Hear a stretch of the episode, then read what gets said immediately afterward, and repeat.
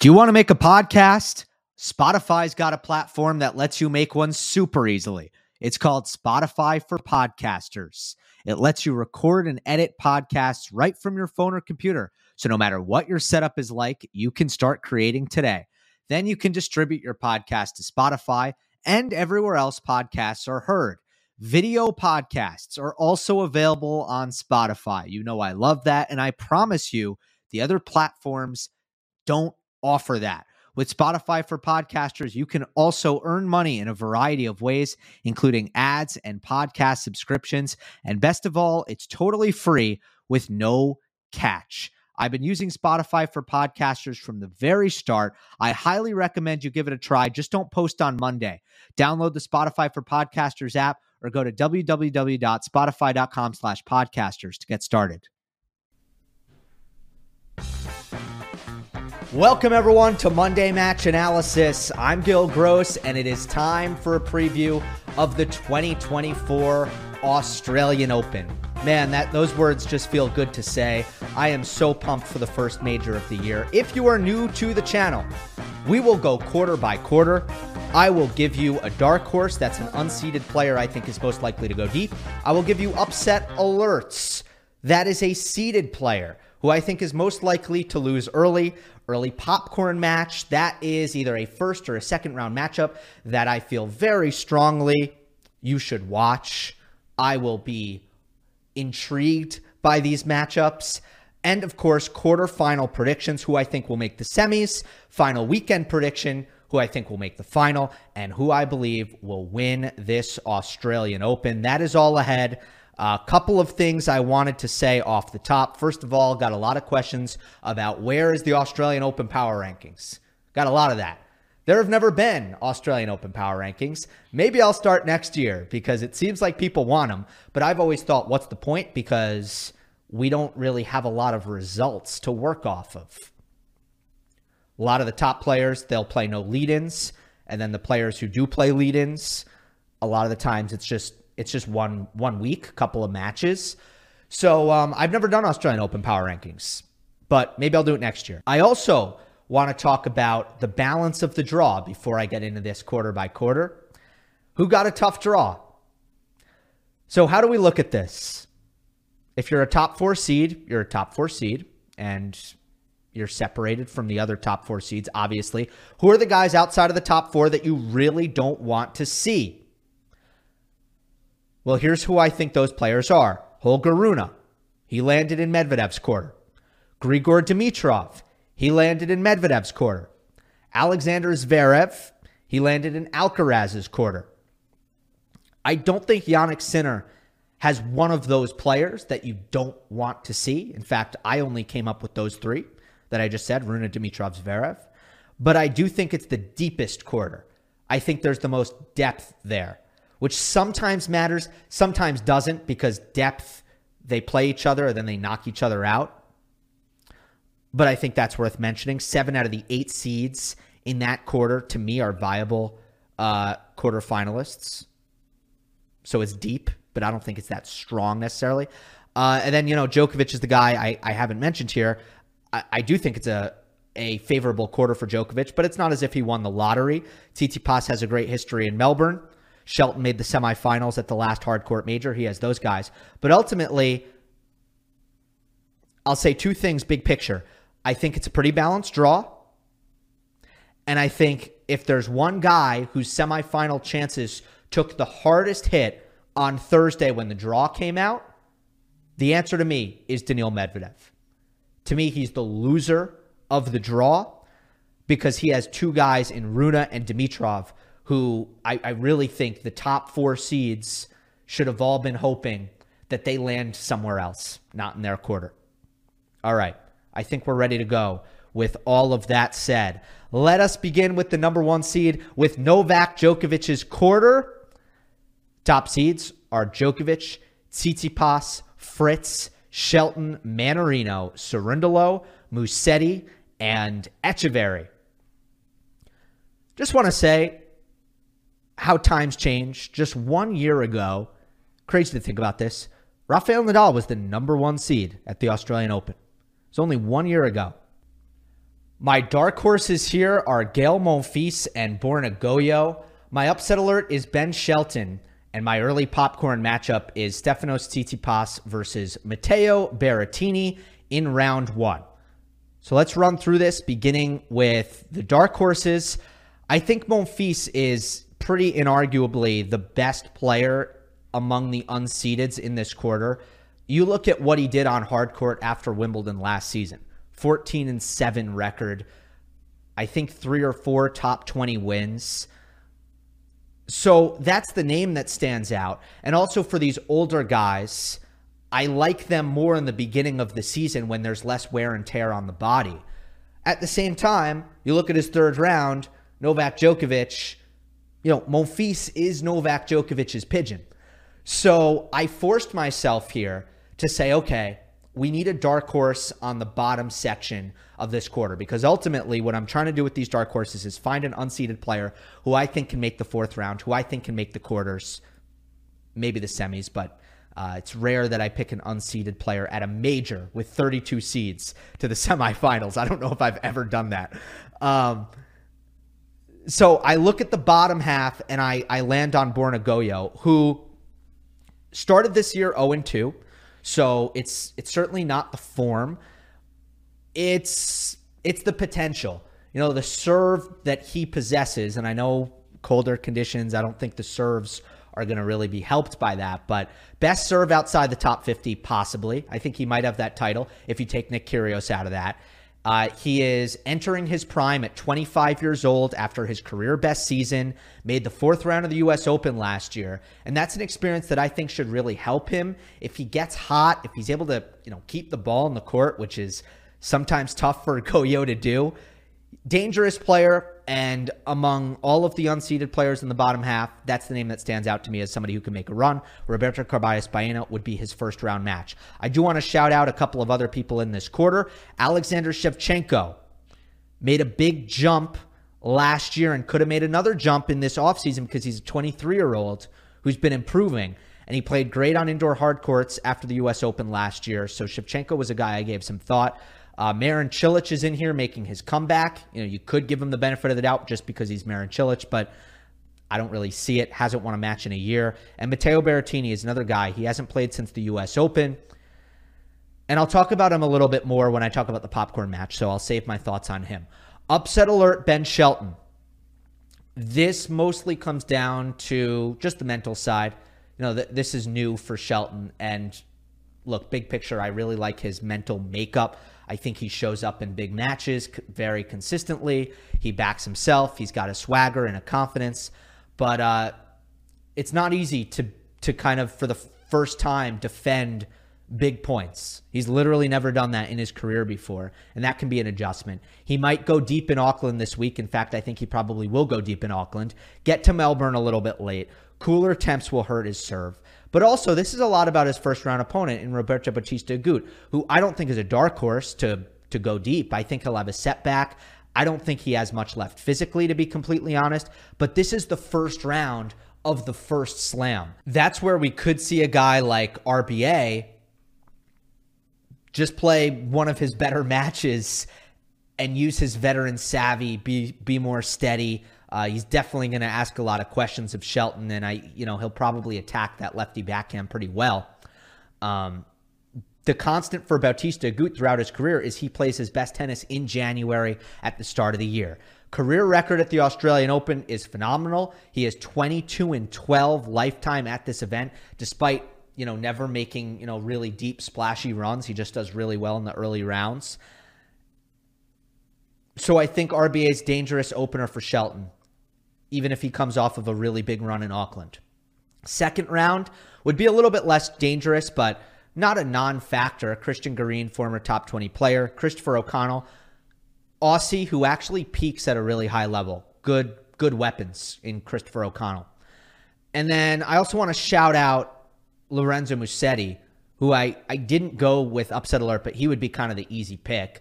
He is 8 and 16 on hard court in the last year his loss against Bublik in Adelaide, which I watched last night, was one of the most brutal losses I've ever seen. Served for the match, but also had as easy a volley at deuce 5 6 as you will ever see and somehow missed it wide. I, I mean, that's a tough one to recover from.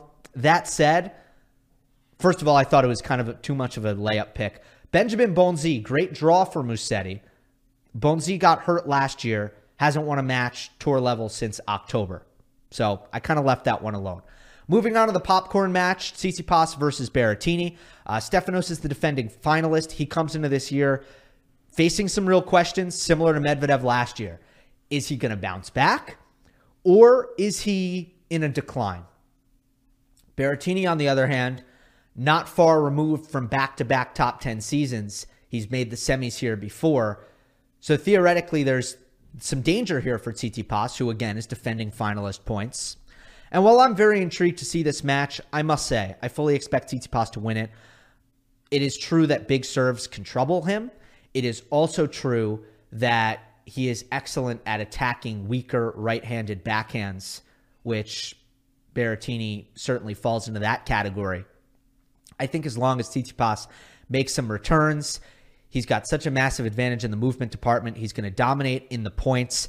And boy, I, I can't say I have a lot of faith in Berrettini to be near his best. I mean, I needed to see him play a lead in event.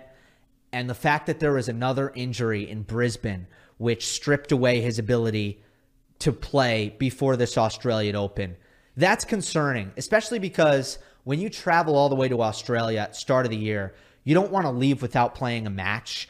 So I, I would say even if Berrettini's like 80%, he's still probably going to just play through whatever injury he has. I, I'm worried that he doesn't come in and really have his best stuff um, in this match. Hopefully he does, and it's a great match. Still a popcorn match given just the intrigue factor. All right, quarterfinal prediction in Novak Djokovic's quarter is Djokovic defeats Taylor Fritz. That's right. I have more faith in Fritz than I do Stefanos Tsitsipas, and I do project that as a fourth round match. But when it comes to Stefanos, I just don't know what kind of preparation he's had with the back injury. I don't. I'm not confident that he's ready to play at a top ten level with the back injury, and given given everything we've seen in the last year. So obviously, you know, we're not coming off of a great year. And in terms of what is going to give me faith that it's going to be better right off the bat in 2024. Well, to know that his offseason was affected in a big way by a physical issue, boy, that it just doesn't give me confidence. I, I don't know how else to put it. Not to mention Fritz, if you look at their head to head, last two five setter at the Australian Open in 2022. Some of you may remember I picked Taylor Fritz to upset Tsitsipas in that Australian Open. Got a ton of crap for that prediction. I always get a ton of crap when I pick anything good for Fritz. I don't know why. Um, a lot of the time I'm I'm right. Um, but he should have won that match, Taylor.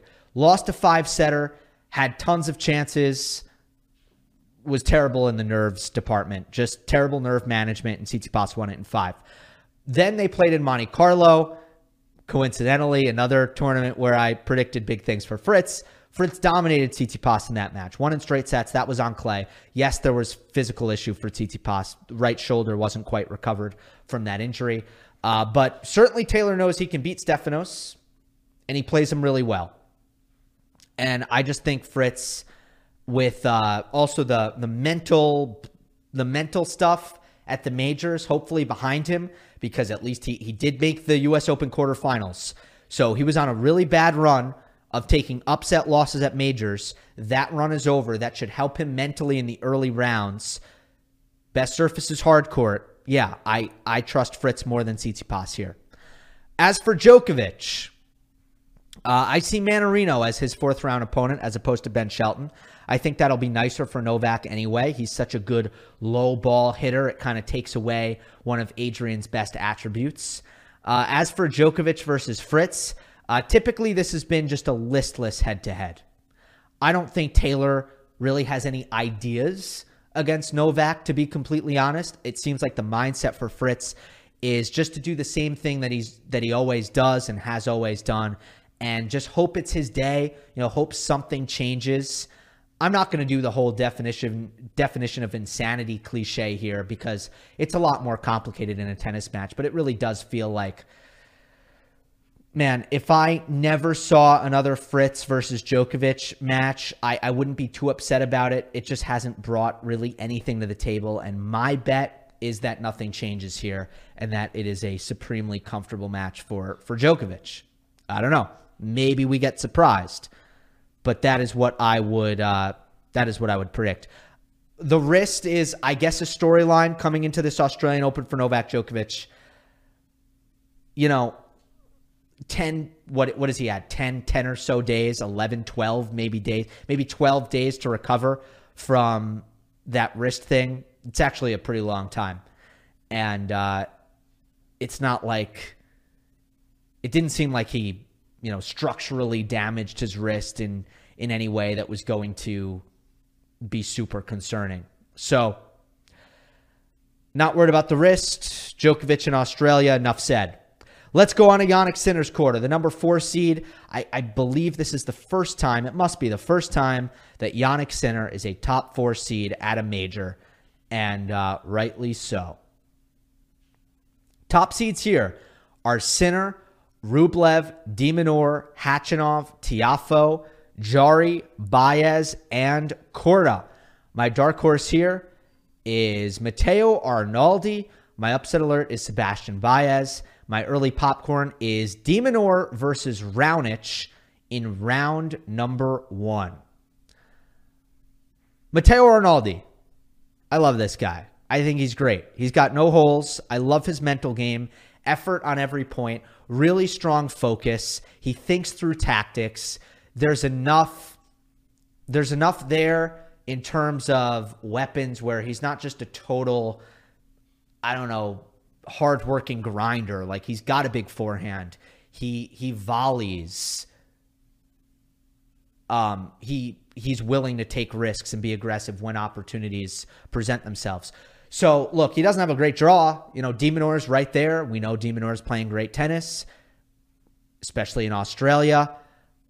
But if he can drag Demon into a war, I think he has at least the mental makeup to actually go toe to toe with him, stay with him, in the endurance department and in the you know the mental department. Um, you know, Arnaldi, he's actually very inexperienced on hard court, but he's already found consistency. Him and Gojo, I, I feel kind of silly picking two of the guys who made U.S. Open runs to the fourth round, but Arnaldi's another who made a surprise run at the U.S. Open. And let's not kid ourselves, that helps. To know you can do it, to be like, yeah, last hard court major, I made the second week.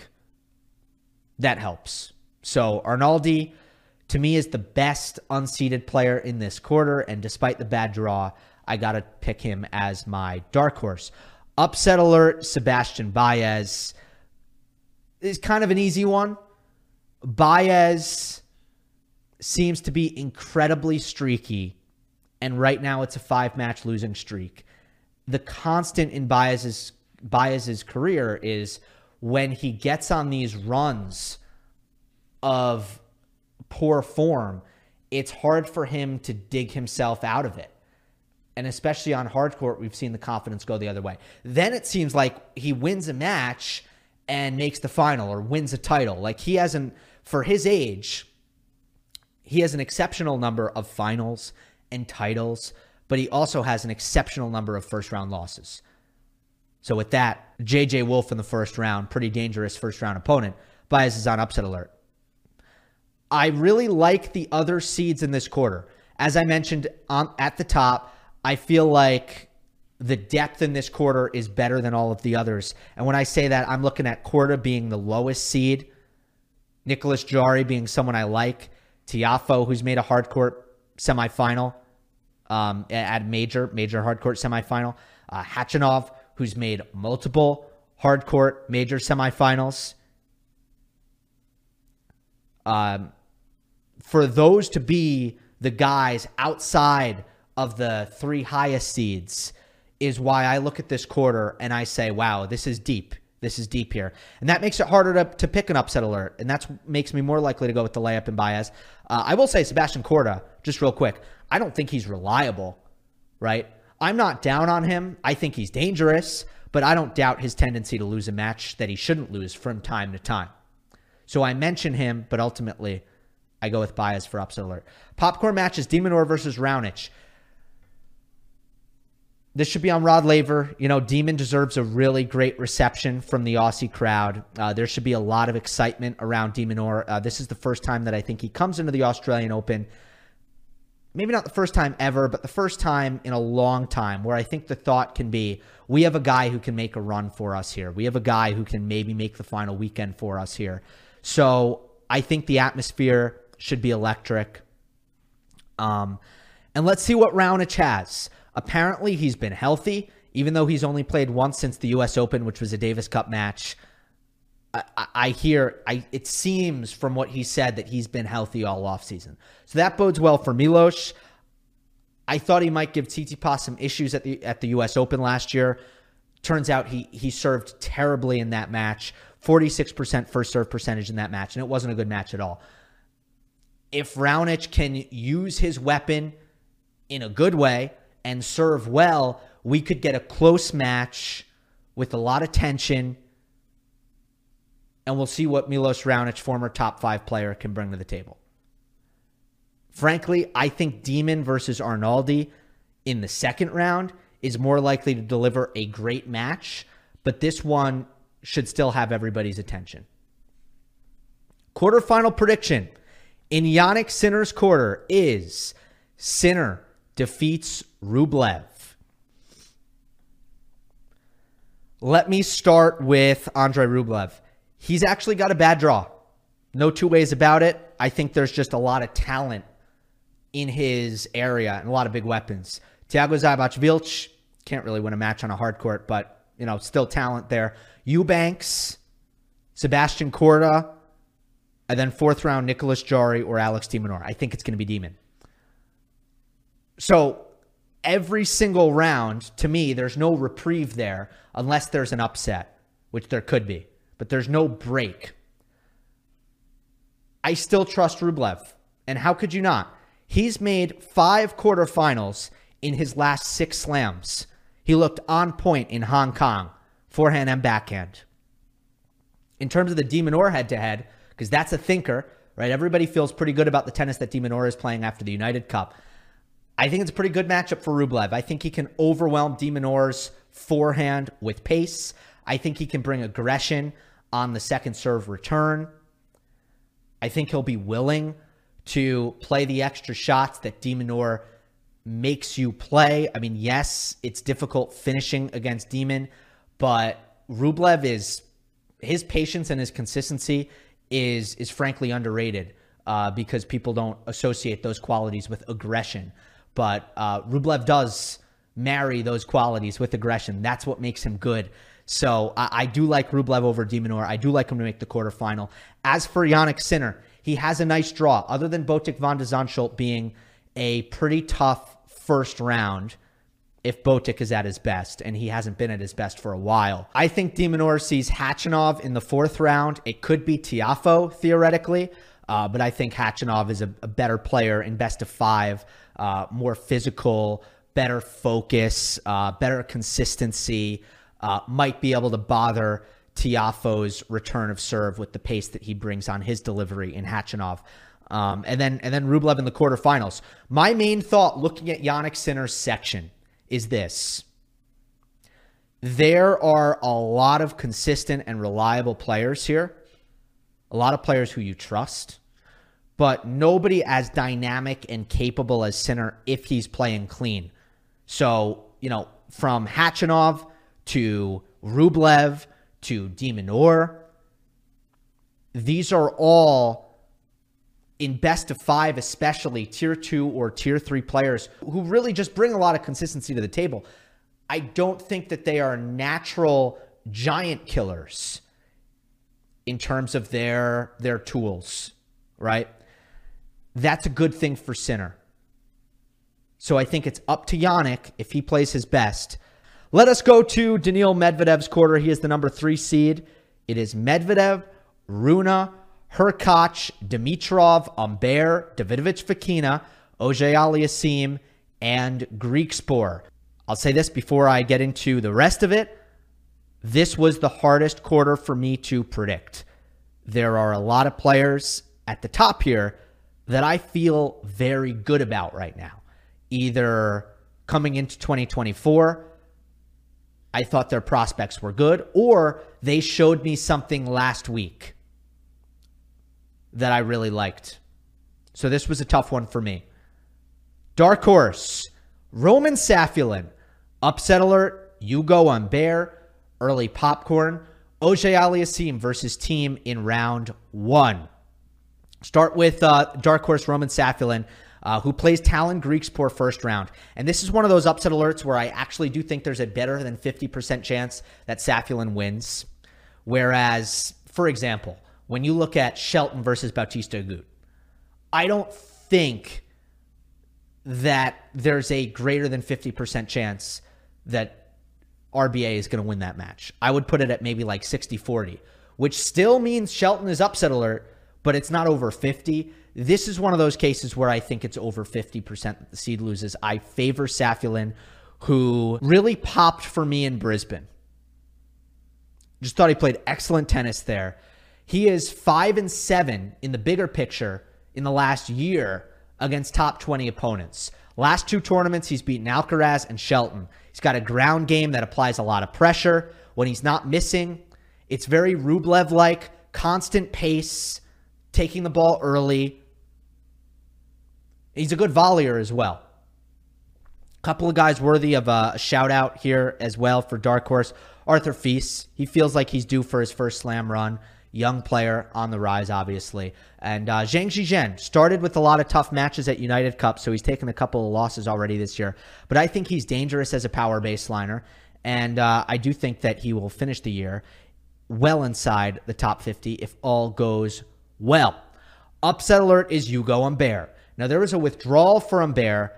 I don't know what the health situation is, but that's actually not the reason why I slotted him in for upset alert it certainly doesn't you know, it certainly gives me even more reason to put him here, but it's not the only reason. The real reason is that if you look at the patterns over the course of Hugo Humbert's career, this is a prove it moment. He has had some trouble dealing with success in the past. He's never been able to maintain his best tennis for more than a couple of months at a time.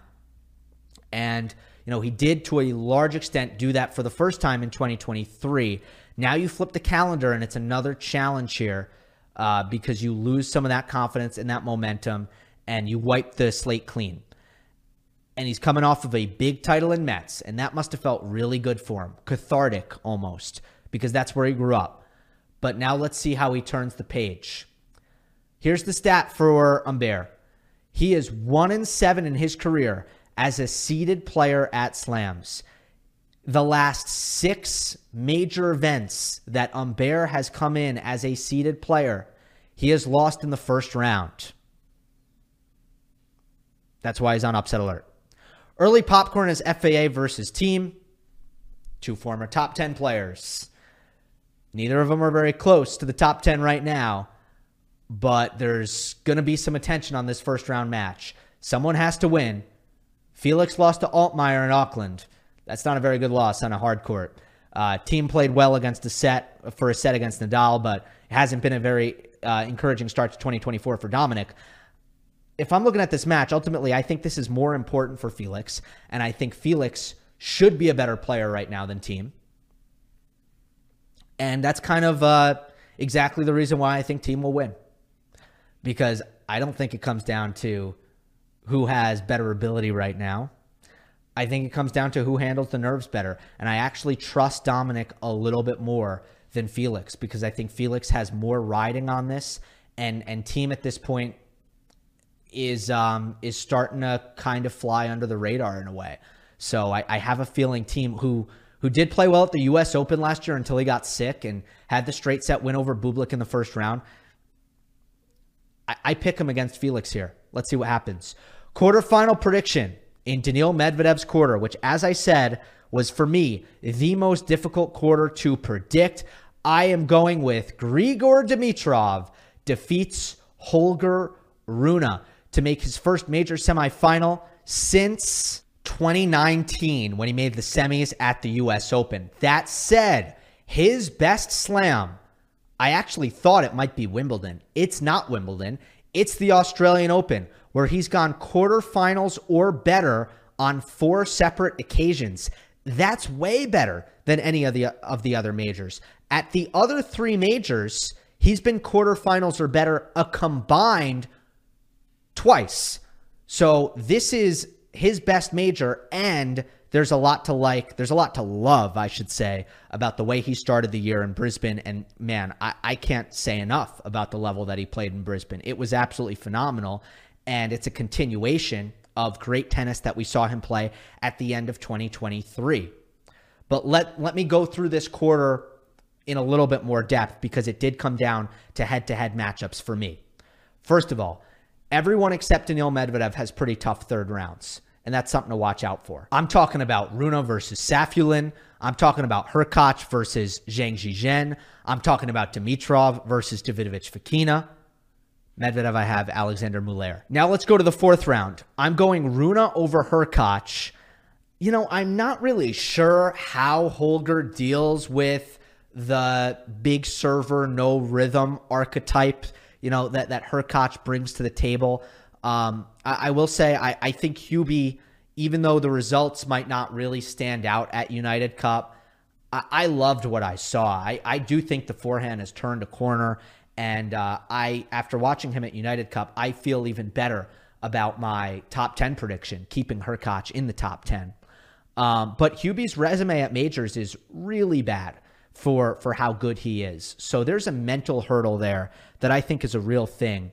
And you know, for Rune, he won't have to deal with the oppressive heat, and it'll slow down Hurkacz's serve.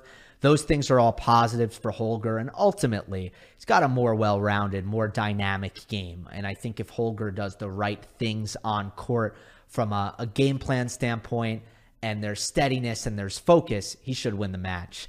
Uh, th- those are ifs. I mean, th- this is a very interesting matchup. I'm going Dimitrov over Medvedev. They've played three set matches the last two times and they've split. I came so close to uh, picking Dimitrov over Medvedev in, in Paris and didn't quite do it. This time I'm going to do it. I feel that once you figure out patterns and plays that work against Medvedev, execute it for a full match, and you beat him, a lot of players who do that are able to repeat it and do it again. And there are players like Nick Kyrgios and Hubert Hurkacz and Alex de Minaur who are inferior players to Medvedev, but pretty consistently when they go head to head, not that those guys win every time when they play Medvedev, but pretty consistently, it's close. They can push him. I like the net rushing that Dimitrov brings to the table. I like the slice. I love the short angle inside out forehand. I like the speedy defense. I think he's got enough there against Daniil. And then it just comes down to the mental thing, which I'm going to talk about in a moment, because when it comes down to Dimitrov versus Rune, it's a rematch of Brisbane. I mean, Grigor was so rock solid in that match, so clean offensively with his first serve and his forehand. But it's not really about Brisbane. It's about managing. If they play at a major, I think you can kind of throw a lot of that stuff aside. It's about managing a big best of five major quarterfinal mentally. And who's in better position to do that? Well, Rune is volatile in his decision making and his emotions, but Dimitrov tightens up in big matches pretty consistently. Who do I think is more likely to not get in their way mentally? I, I think it's Grigor. I think the confidence that he has built up overrides the nerves, and he rides this wave into the semis, earning revenge for Wimbledon as well when when he had some real chances to beat Rune and didn't get it done. So uh, that is how I got to Dimitrov over Rune to make the semis in this quarter. Lastly, the number two seed, Carlos Alcaraz. Top seeds Alcaraz, Zverev, Ruud, Paul, Norrie, Struff, Bublik, and Lehecka. My dark horse here is Jack Draper. My upset alert is Alexander Bublik. And my early popcorn match is Evans versus Sonego in round number one. Jack Draper was going to be a dark horse. It didn't matter what quarter he was in, it didn't matter what his draw was, what the matchup was. He was going to be a dark horse. I'm all in on, on Draper this year. He's kind of my guy this year. You guys who saw the top 10 prediction video, you know that, that I expect him to be a borderline top 10 player in 2024. And uh, as an unseeded player, this is a layup for me. He went 17 and 10 last year, despite having a stop start, stop start season. It sounds like he's had a good offseason, and that's the most important thing considering the health issues that he's had. And tennis wise, I wanted him to improve his forehand. He already has a great backhand, really good serve, really good volleys, good movement for his size. I wanted to see the forehand get better. Well, it has been amazing in Adelaide this week. His forehand shot quality, and I'm going to use metrics here from Tennis Viz, Tennis Data Innovations, uh, special tennis insights from them. His forehand shot quality rated as an 8.7 in Adelaide when his career average is 7.8 and the tour average is 7.6. So that shows you that throughout Draper's career, his forehand has been slightly above tour average, which, if you're looking at him to be a top player, that's not really a good thing. In Adelaide, it's been up around up around the elite forehands. That's what I wanted to see. So I am super, super high on Jack Draper, needless to say. Upset alert is Bublik. His expectations are maybe higher than a typical 31 seed, so I don't feel like I'm just throwing in the towel here and giving the lowest seed, and that's my upset alert. I just think the best of five is hard for him for mental reasons. The consistency and the focus and the effort level. I think it's tough for him in the in the longer format um, the colder temperatures won't won't help. You know that hurts his serve. Win percentage for his career in best of five, five percentage points lower than best of three. And you might think that's not a lot. I don't know. It kind of is. Sample size is pretty big at this point, and a lot of the times Bublik has been seeded at these majors. Not always, but a lot. And when you're seeded at the majors, you're pretty much guaranteed to play lower ranked opponents than you do first couple matches at like a Masters. So, you know, arguably your win percentage should be the same, if not higher. He'll get a qualifier round one, so I don't know who his first round opponent is at the moment. Uh, then Mackie McDonald or Jerry Shang round two. Both of them have some real talent. Uh, McDonald has in the past had some really good results at the Australian Open. Jerry Shang looked really good in Hong Kong he is ascendant. Popcorn match. This is, this is a bit of a different one, huh? In uh, Sonego versus Dan Evans. None of the seeds have particularly interesting openers. There aren't any clashes between big names. And also, my, my previous three popcorn matches all kind of have some sort of like injury storyline or like, I don't know, we have Raonic and Berrettini and uh, Thiem and FAA. How about how about players who are not, you know, not basing it off of what these guys have accomplished in the past? This one's about the present. Here is a matchup between two guys who are almost definitely going to bring a top 50 level against each other in the first round. They've been seeded at majors before. It's like a 50 50 match. It has five sets written all over it. Sonego is fun to watch compete. Evans, really interesting and fun play style. I just like this match. This is one on an outer court that the aficionados should be watching.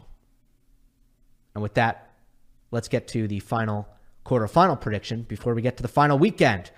I have Carlos Alcaraz defeating Alexander Zverev.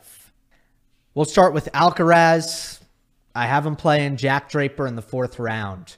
Um, yeah, I think it could be a really good match, especially if Alcaraz isn't at his very best. But uh, Carlos should have a physical edge, especially because I think Draper will will probably go all the way in um, in Adelaide, and even if he you know didn't go all the way, the physical thing would be in the background as uh, a box that you would check for Alcaraz. So that could be the difference there.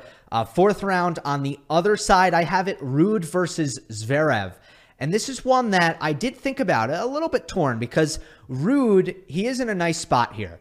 He's got both confidence and also a chip on the shoulder, underdog mentality, which is historically, that's when he plays well in his career. Casper plays well when people don't expect a lot out of him and that's the position he's in now. But he's also got some results that he should feel really, really good about at United Cup, taking on, you know, really solid players and not just beating them, but beating them in straights on hard court. He's also beaten Zverev twice in a row. So, you know, there was quite a bit pulling towards Ruud, but I got to go with Zverev. I just think the the ceiling and the floor is higher on a hard court, and uh, you know Ruud's never made the quarterfinals at the Australian Open. Zverev has done it twice. He's got a semifinal here. This is a rare instance where I'm going to look at the serve as a significant difference maker in the matchup, and um, I'm just feeling Zverev here. I think um, for Alcaraz, big picture I think he was drained last year. He's shown that he improves well in off seasons. He should be refreshed and energized. I expect to see better focus in his matches and his talent to shine. When it comes to the Zverev head to head specifically, I just don't think Sasha is able to challenge him well enough from the baseline, uh, generally speaking. And, uh, as long as Alcaraz has some level of consistency from the back, I feel like the points are always on his racket, um, especially when they get into neutral positions. And man, there's so much kind of hinging on Zverev to just have a phenomenal, phenomenal serving performance. And that includes not just making a high percentage of first serves, but also hitting spots. Because what we saw from Alcaraz last year is that um, he will punt it. He will put first serve returns back in play against big servers uh, when they don't hit their spots. With that, let's get to the final weekend prediction, revealing in three, two, one. Djokovic defeats Sinner in four sets. Alcaraz defeats Dimitrov in four sets. And Djokovic defeats Alcaraz in four sets. I back Jannik Sinner to do a little bit better than he did at Wimbledon. It is a better version of Sinner. There's more under his belt. He's made certain improvements. He serves better. But I still have questions about how he stacks up mentally with Novak in a big major semifinal. And certainly that played out at Wimbledon with a really erratic forehand performance from Jannik. I don't look again. I think he'll do better, but do I think that that part of things is completely smoothed over? Uh, no, like I, I know we've seen very consistent performances from Sinner indoors, but I need to see a level of consistency and reliability and nerve management outdoors, big match, best of five before I can fancy him to take out Novak. Even if Sinner's best level can really push Djokovic, which is what we saw last year. So I think Djokovic comes back wins this Australian Open semifinal, hypothetically. Alcaraz over Dimitrov. I think in some ways, Alcaraz can be a bad matchup for Grigor um, with the way Carlitos tends to handle backhand slice, uh, with the way he tends to handle uh, variety in general, with the way he can kind of um, scramble against Dimitrov's serve plus one and get him into neutral positions and then start to get to that one handed backhand in baseline rallies. Um, But also, I don't fully trust Dimitrov once he gets to the final weekend to just continue to play loose and free like we've been seeing him play. Unfortunately, his whole career has been a struggle in terms of accomplishing that. And usually that doesn't get better with age. Um, it's one thing to do it in the quarters against Holger. It's another thing to do it, I think, in a semi against Alcaraz. Um, so Alcaraz over Dimitrov in four sets. And then Djokovic over Alcaraz in four sets. Um, first of all, I, I do trust Djokovic quite a bit more than Alcaraz from a reliability standpoint just to get to this point. Uh, you know, there are some question marks with Alcaraz just because we haven't seen it with our eyes in about six months. You know, Carlitos playing at an elite level every single match from start to finish at a tournament, right? Just that we haven't seen in about six months. So that alone should make you a little bit skeptical here when you compare him with Novak Djokovic, who's been phenomenal uh, in that same stretch. I still think ultimately, big picture, in the Djokovic Alcaraz head to head, we're going to see a little bit of a reversal back to what we thought it was going to be from a condition standpoint. I know we got some curveballs last year. I don't know that we're going to keep getting the curveballs, and it really should be Djokovic on the quicker, lower bouncing stuff, uh, having an easier time. Alcaraz uh, having an easier time on the slower, higher bouncing stuff against Novak. Uh, plus, this is the Australian Open. Novak Djokovic has won this thing 10 times. He gets a special boost. He gets a special de- benefit of the doubt. He gets a special level of respect when he comes to Melbourne to start the year because over and over again, he shows that this is generally going to be the very best version of Novak Djokovic at this event. And with that, I have Novak Djokovic winning that final in four sets, winning his 11th Australian Open title. Excited to bring you coverage of the Australian Open over the course of the next two weeks. Hope you enjoyed. Don't forget to subscribe. I'll see you next time. Our house is a mess. Come on in. I'm Amber Wallen, internet comedian, plant queen, and host of your new favorite podcast, Fly on the Wall. Okay, that's pretty presumptuous to assume that this is going to be their favorite podcast, by the way. Like, come on, Amber. Anyway, that wasp that you just heard interrupt me is my husband. And co host, Benjamin Wallen, also a comedian, and I host people at our home. I have a great wine collection in my cellar. Well, you mean the mini fridge? It's a mini It's a mini yeah. fridge. New episodes of Fly on the Wallen drop every Wednesday. Listen in as we discuss relationships, books, and keeping our sweet baby kid alive while we make laughs on the internet. Subscribe to Fly on the Wallen wherever you get your podcasts.